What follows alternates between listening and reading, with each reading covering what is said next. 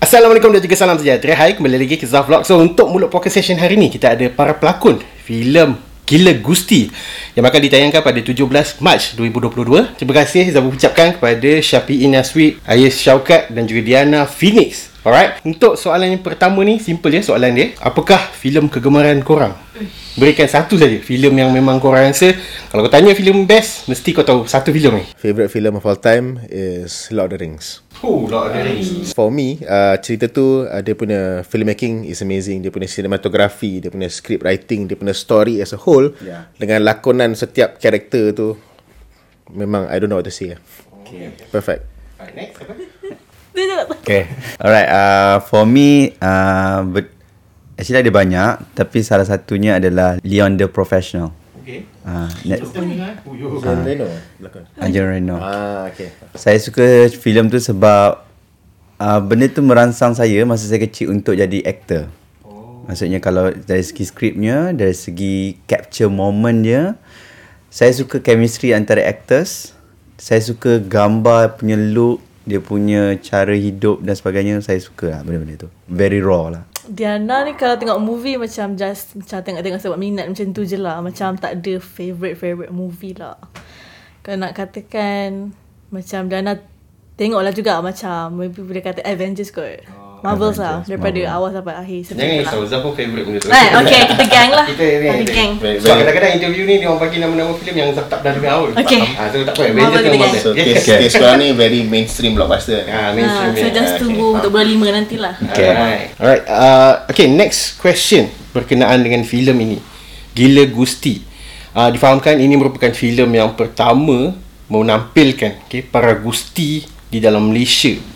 Uh, juga menampilkan Diana. Okay? Diana merupakan wanita pertama berhijab uh, di dalam uh, apa uh, kerjaya wrestling ni kan. Tanya pada Ayes lah. Ayes sebagai seorang yang mencipta. Okay? As- idea asal filem ni datangnya daripada Ayes sendiri kan. Kenapa? Kenapa nak buat filem ni dan why pilih this this cast member? Kenapa kenapa apa? Syafi'i, kenapa Diana semua ni kan? Idea untuk Gila Gusti ni adalah satu benda yang dah lama adalah. So basically memang niat nak buat satu filem pasal wrestling. Sebab wrestling dekat Malaysia ni walaupun dah 7 tahun tapi masih ramai orang tak tahu lagi. So one of the cara untuk kita nak buat wrestling ni lebih dikenali ialah keluarkan melalui platform mainstream which is through cinemas lah. So di situ terdapat idea nak buat filem pasal wrestling. Tapi uh, Gila Gusti ni actually kalau secara jujurnya uh, saya sendiri macam it's not my kind of movie. So uh, bila I buat skrip ni I'm thinking of my uh, sponsors and investors Sebab kita sebagai seorang director Tak boleh shot sendirilah Kalau shot sendiri Memang my movie ni jenis yang Macam konon-konon What I want lah. But kita kena also fikirkan pasal Apa yang Will make money back for the producers. So saya buat satu skrip uh, Yang ada elemen pasal wrestling. Wrestling as the main theme. Tapi pada masa yang sama dia adalah sejenis skrip yang mainstream yang mungkin uh, mass Malaysian market akan suka akan minat lah. It's very light hearted very ringan and very something yang families can enjoy lepas tu pasal pemilihan cast pula macam uh, secara jujurnya first of all yang watak-watak wrestling ni memang niat nak ambil pro wrestlers lah. Sebab uh, salah satu usaha saya sebagai pengusaha wrestling kat Malaysia ni kita nak naikkan wrestlers kita sebagai selebriti.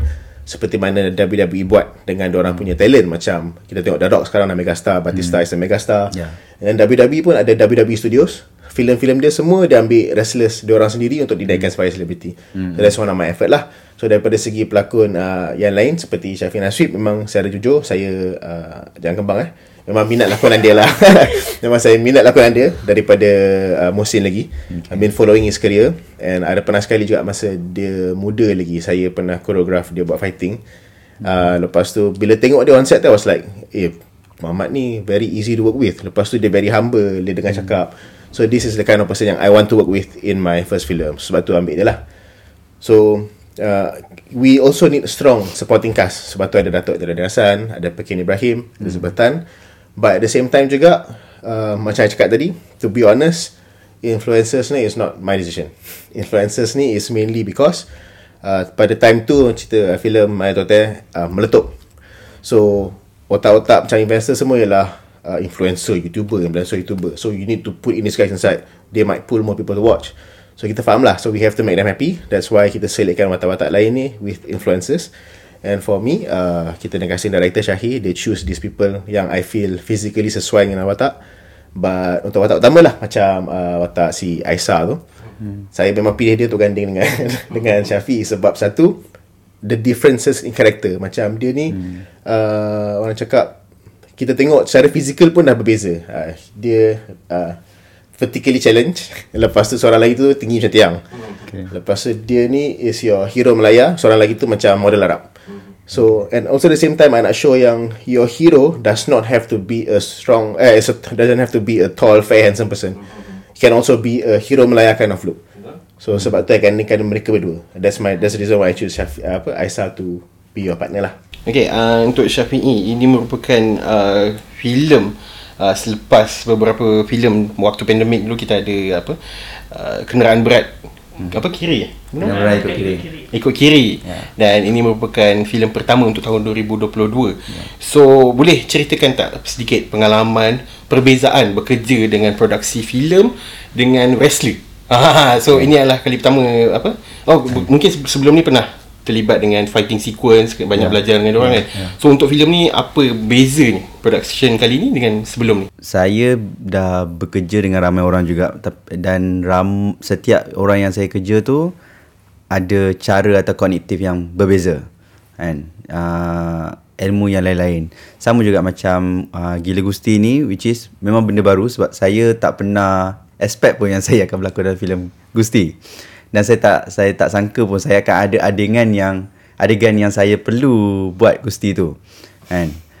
Jadi satu benda yang uh, is good lah untuk actor kita kena kita kena push kita punya limit benda yang kita tak pernah buat kita kena buat. Jadi ke tak jadi ke benda tu di luar kuasa kita. Sebab saya selalu pegang apa yang Yasmin Ahmad cakap dengan saya. Jangan hadkan diri kita. Ha, buat je apa yang kita nak buat. Kalau dia jadi itu bonus. Tapi kalau tak jadi itu kita kena belajar lagi lah. Kena kena keep push diri kita. Jangan give up.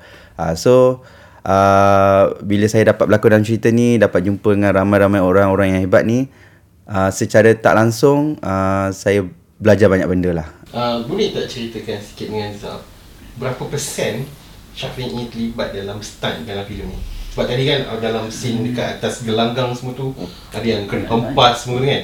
So banyak tak scene yang memang physically menggunakan Syafiq ni Uh, tak adalah 90% tapi hmm. banyak juga ada scene saya seorang tak silap hmm. uh, sebab saya pun tak tengok lagi tapi base yang saya ingat ada scene saya seorang yang awal-awal tu pun ada yang hujung pun ada yang yang paling ni yang paling paling saya rasa paling saya boleh ingat dalam otak ada satu scene tu saya pakai play card ke apa tak, okay. tak silap saya lepas tu dia ada macam gerbang ke saya atas tu itu memang one shot kot kita dah practice practice Ah tu saya.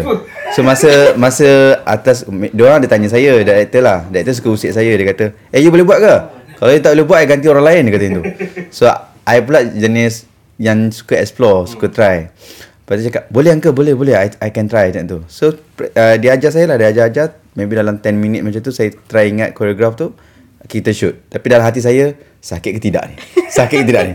Ah, lantaklah buat je lah kan. Kedebak jatuh tu pun, eh tak adalah sakit sangat pun. Okey je je kan. Oh, just layan lah moment tu. Seronok lah. Seronok. Uh, satu experience yang best lah. Betul, betul, betul. Hmm. Tadi pun siapa dia tengok scene by scene yang macam Wish, ini betul-betul Shopee E ni tak sakit ke jatuh? okay, okay, okay. Alright, next.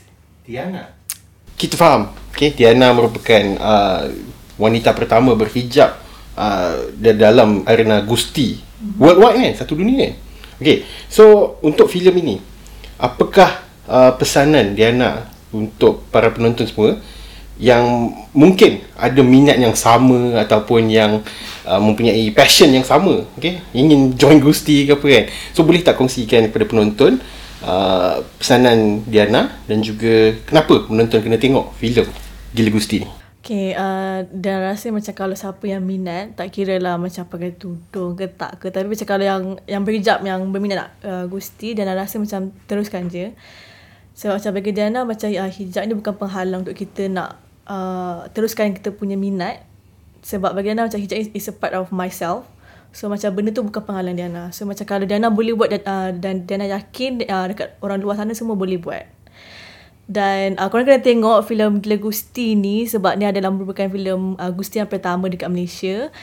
Dan juga korang akan tengok juga um, Diana uh, berasal juga dengan Diana punya kawan-kawan lah. So dan harap macam uh, selepas ni ada ramai lagi orang yang berminat nak join uh, wrestling lah. Ter- terutamanya perempuan sebab hmm. kita dekat uh, Malaysia ni baru ada dalam dua orang je perempuan. Oh, sure. Dua, tiga, empat orang je. So kita perlukan lagi uh, ahli kisah wanita. Oh. Alih-alih you guys berdua lah lawan. Ah sebab macam Diana pun macam mostly kalau training pun training dengan lelaki. Oh. So macam Diana perlukan lagi wanita di sana. Yeah. Sebelum kita pergi ke soalan uh, terakhir dan crucial question, uh, boleh tak kongsikan cabaran yang paling utama, cabaran yang paling uh, you guys tak boleh lupakan dalam menghasilkan filem uh, Gila Gusti ni? Okay, jadi saya um, sebagai uh, penerbit bersama, pengarah bersama, uh, pelakon dan penulis skrip untuk uh, Gila Gusti ni, salah, salah satu cabaran yang paling besar ialah the very first stage ialah nak convince investor, nak convince people untuk nak buat filem ni. Sebab seperti mana kita tahu nak buat filem kat Malaysia ni, uh, kos dia sangat tinggi dan sebagai seorang yang baru nak bermula ni, nak dapatkan dana tu sangat-sangat susah. So, cabaran dia ialah bila apa yang saya dapat untuk Gila Gusti ni adalah sebenarnya sangat sedikit fraction even a quarter of a cost of what the film is supposed to cost jadi uh, bila kita dapat benda yang kecil macam ni uh, for me as a filmmaker as a director memang cabaran dia ialah to try to come up with the best quality that I can dengan budget kecil yang kita ada. So that's the reason why uh, Gila Gusti ni kita shoot dalam masa 10 hari saja. Um, tapi pada saya macam 10 hari nak shoot 90 scene kita ada 90 scene. Uh, 7, uh, 10 hari adalah satu cabaran yang sangat besar especially bila ada banyak gila scene wrestling uh, satu hari tu kita kena shoot sampai 8 scene wrestling sampai one of the parts tu saya sendiri uh, hospitalized sebab salah landing uh, gegaran otak concussion. Next day tu disebabkan tak nak rugi duit saya discharge sendiri pergi to set finish the shoot. So macam for me cabaran dia is as a filmmaker lah uh, daripada perspektif seorang filmmaker. Mungkin ramai uh, rakyat Malaysia ataupun penonton filem Malaysia ni orang are not aware that kita ni masih tak boleh nak tanding dengan Indonesia, dengan Thailand, dengan Brunei, eh Brunei pula. Indonesia, Thailand, dengan uh, Korea, dengan Jepun is mainly because of our budget. Saya sendiri pernah terlibat dalam shoot Strike Back, sebuah series international, di mana bila saya borak dengan producer dia, satu episod makan budget 2 juta USD. That is like 10 times more the amount of film kat Malaysia. So sebab tu kita terpaksa uh, quality kita masih belum boleh ke sana lagi. But as a filmmaker, it is my duty untuk cuba mengeluarkan filem yang the best that I can lah, paling quality dengan apa yang kita ada. Uh, So that's my perspective lah. Okay, uh, salah satu cabaran yang saya rasa saya saya saya nampak dua lah. Salah satunya dari segi komedi.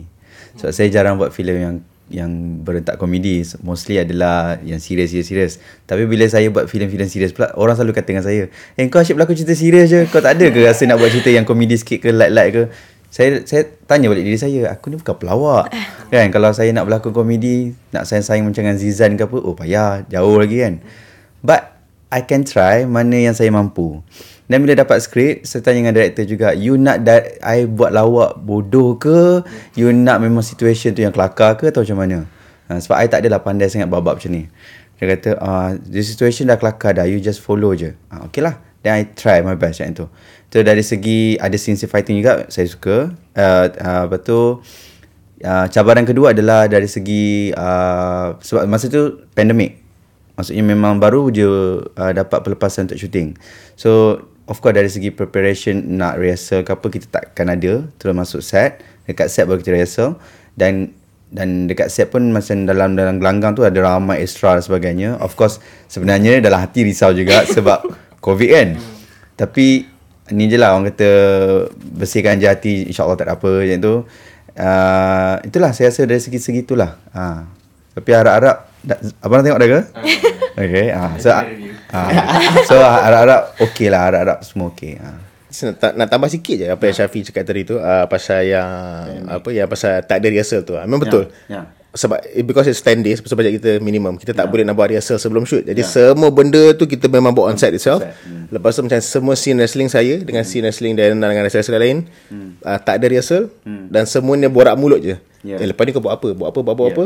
Lepas tu kita buat dia terus. Sebab Sebab macam Scene saya dengan si Aisyah pun Ataupun dengan siapa-siapa yang saya ada uh, Contoh Eddie kata Okay Ai stand by scene 16 Baca And then Kita nak buat apa ni ah, kan, kan? Jadi kita buat Tapi uh, tapi uh, bincanglah apa yang kita rasa the best untuk uh, pada during that shooting apa yang kita rasa perlu untuk that scene. So kita bagi uh, um, uh, sepenuhnya untuk scene tu lah. Macam tu lah. Sebab kita tahu uh, time tu pun susah nak hmm. shoot balik kan. So itu anta- antara cabaran lah. So otak nak kena cepat. Lepas tu nak dapat chemistry nak kena cepat. Hmm. Benda-benda macam tu. Ha. Oh, uh, dia sekarang cabaran untuk Diana sebab ni Diana punya first time berlakon. Sebab hmm. sebelum ni tak pernah berlakon lah. Sebelum ni Diana hanya buat stunt saja. So bila dapat tahu macam coach kata uh, Diana kena berdialog. So Diana macam nervous lah sebab macam memang tak ada preparation semua. Dan semua benda belajar daripada coach lah. So hopefully Diana dah perform yang terbaik. Dan kalau tak pun Diana boleh cuba lagi. InsyaAllah. InsyaAllah. Alright, uh, so thank you very much. Okay, kita pergi ke soalan crucial, soalan last berkenaan dengan industri perfilman khususnya di dalam channel Pure Pixels ni kita uh, buat review filem, okay. Uh, kadang-kadang tu adalah okay, hentaman ataupun backfire daripada pihak industri sendiri kan. Okay, berkenaan dengan isu yang paling latest lah boleh dikatakan dalam Malaysia ni yang melibatkan sebuah filem. Uh, apa pandangan you guys tentang penggunaan sentimen di dalam promosi filem itu sendiri? Contoh, filem itu berkenaan dengan uh, seni pertahanan diri. Okay. Kemudian promosinya di di kononnya mengatakan bahawa orang tidak menyokong filem itu disebabkan uh, kita menghina uh, seni bela diri itu sendiri kan. Contohnya macam cerita Gila Gusti ni kan. You guys punya tema ni adalah tentang yang berkenaan dengan Gusti Entertainment kan. Uh, so adakah korang bersetuju untuk menggunakan sentimen uh, sebagai peminat peminat WWE kena tengok filem ini kan? Kalau tak tengok apa ni tak support filem tempatan ke apa kan? So apa pandangan you guys tentang that, that kind of sen- penggunaan sentimen di dalam Malaysia ni?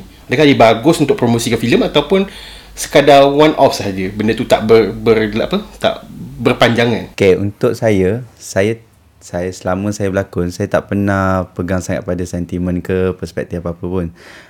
Kalau saya punya insting at- atau uh, saya rasa saya nak buat, saya buat. Macam tu.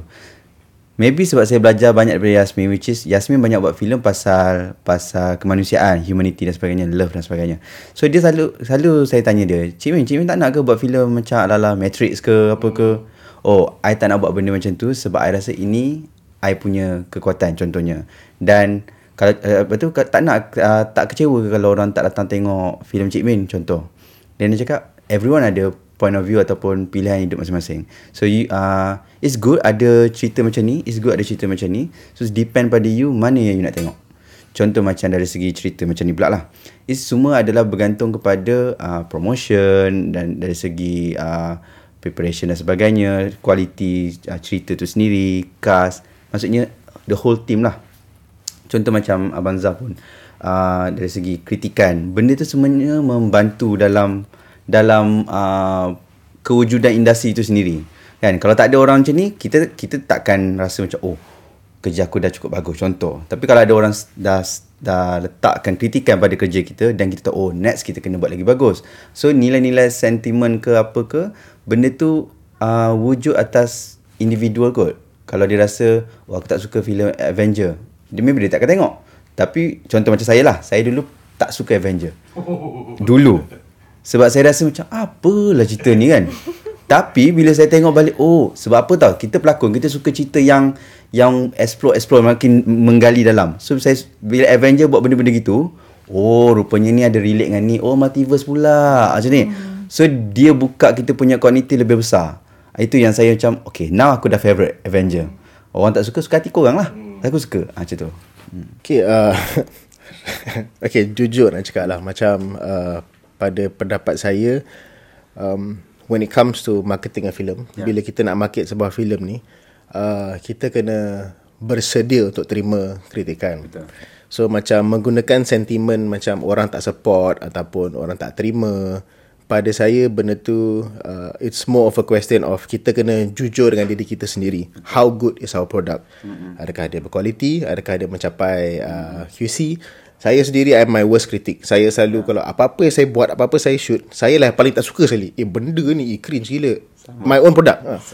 my acting sendiri pun bila tengok eh geli dia tengok. Because like tak pernah rasa diri ni sempurna. Betul. so bila uh, orang komen sesuatu yang macam cakap uh, okay we reject your product So you have to ask them kenapa reject. Yeah. So bila diberitahu kenapa di reject tu, kita kena turunkan ego kita Betul. and humble down and say okay I understand I'm sorry next time we'll try better. Yeah. Simple as that. Sebab Betul. kalau kena reject tu mesti ada sebab lah. Betul. Uh, and also menggunakan sentimen pada saya adalah sesuatu yang kurang elok. Pa- Pada saya it all boils down to word of mouth. Contohnya kalau kita keluarkan filem Gila Gusti ni, hmm. the best marketing ialah untuk uh, bagi tahu orang yang filem ni wujud. Ya. Billboards, Betul. iklan, uh, melalui junkets, uh, f- uh, Facebook ads sekian-sekian. Ya. So orang akan tengok.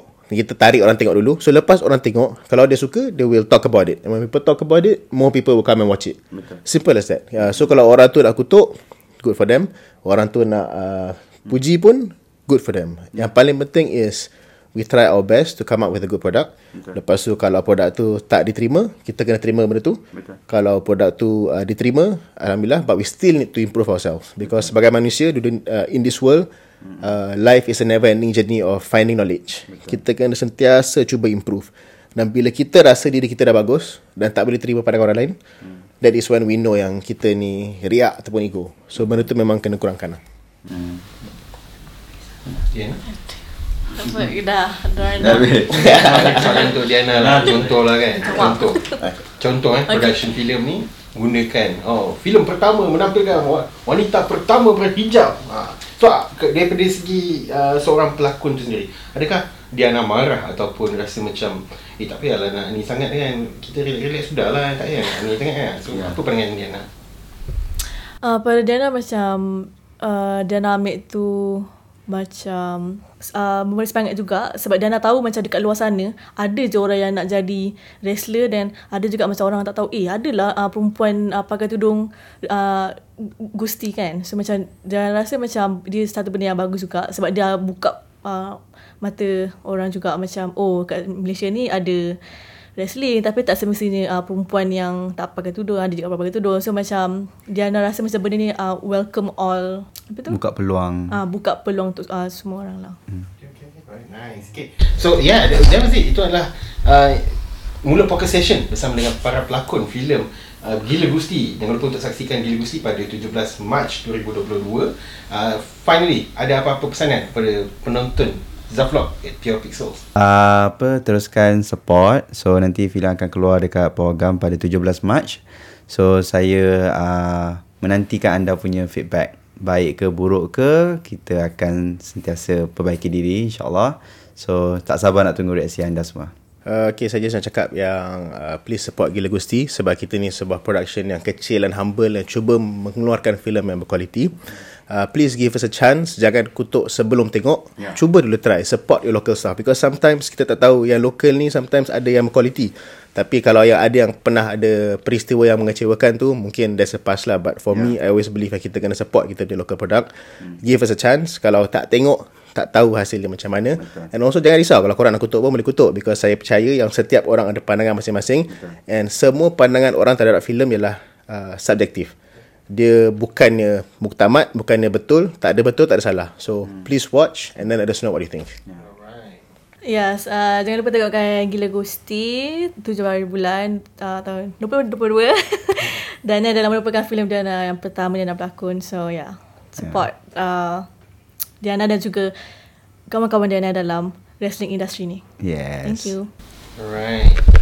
So yeah, that was it. Thank you very much for watching guys. Ya, jangan lupa untuk saksikan filem Gila Gusti pada 17 Mac 2022.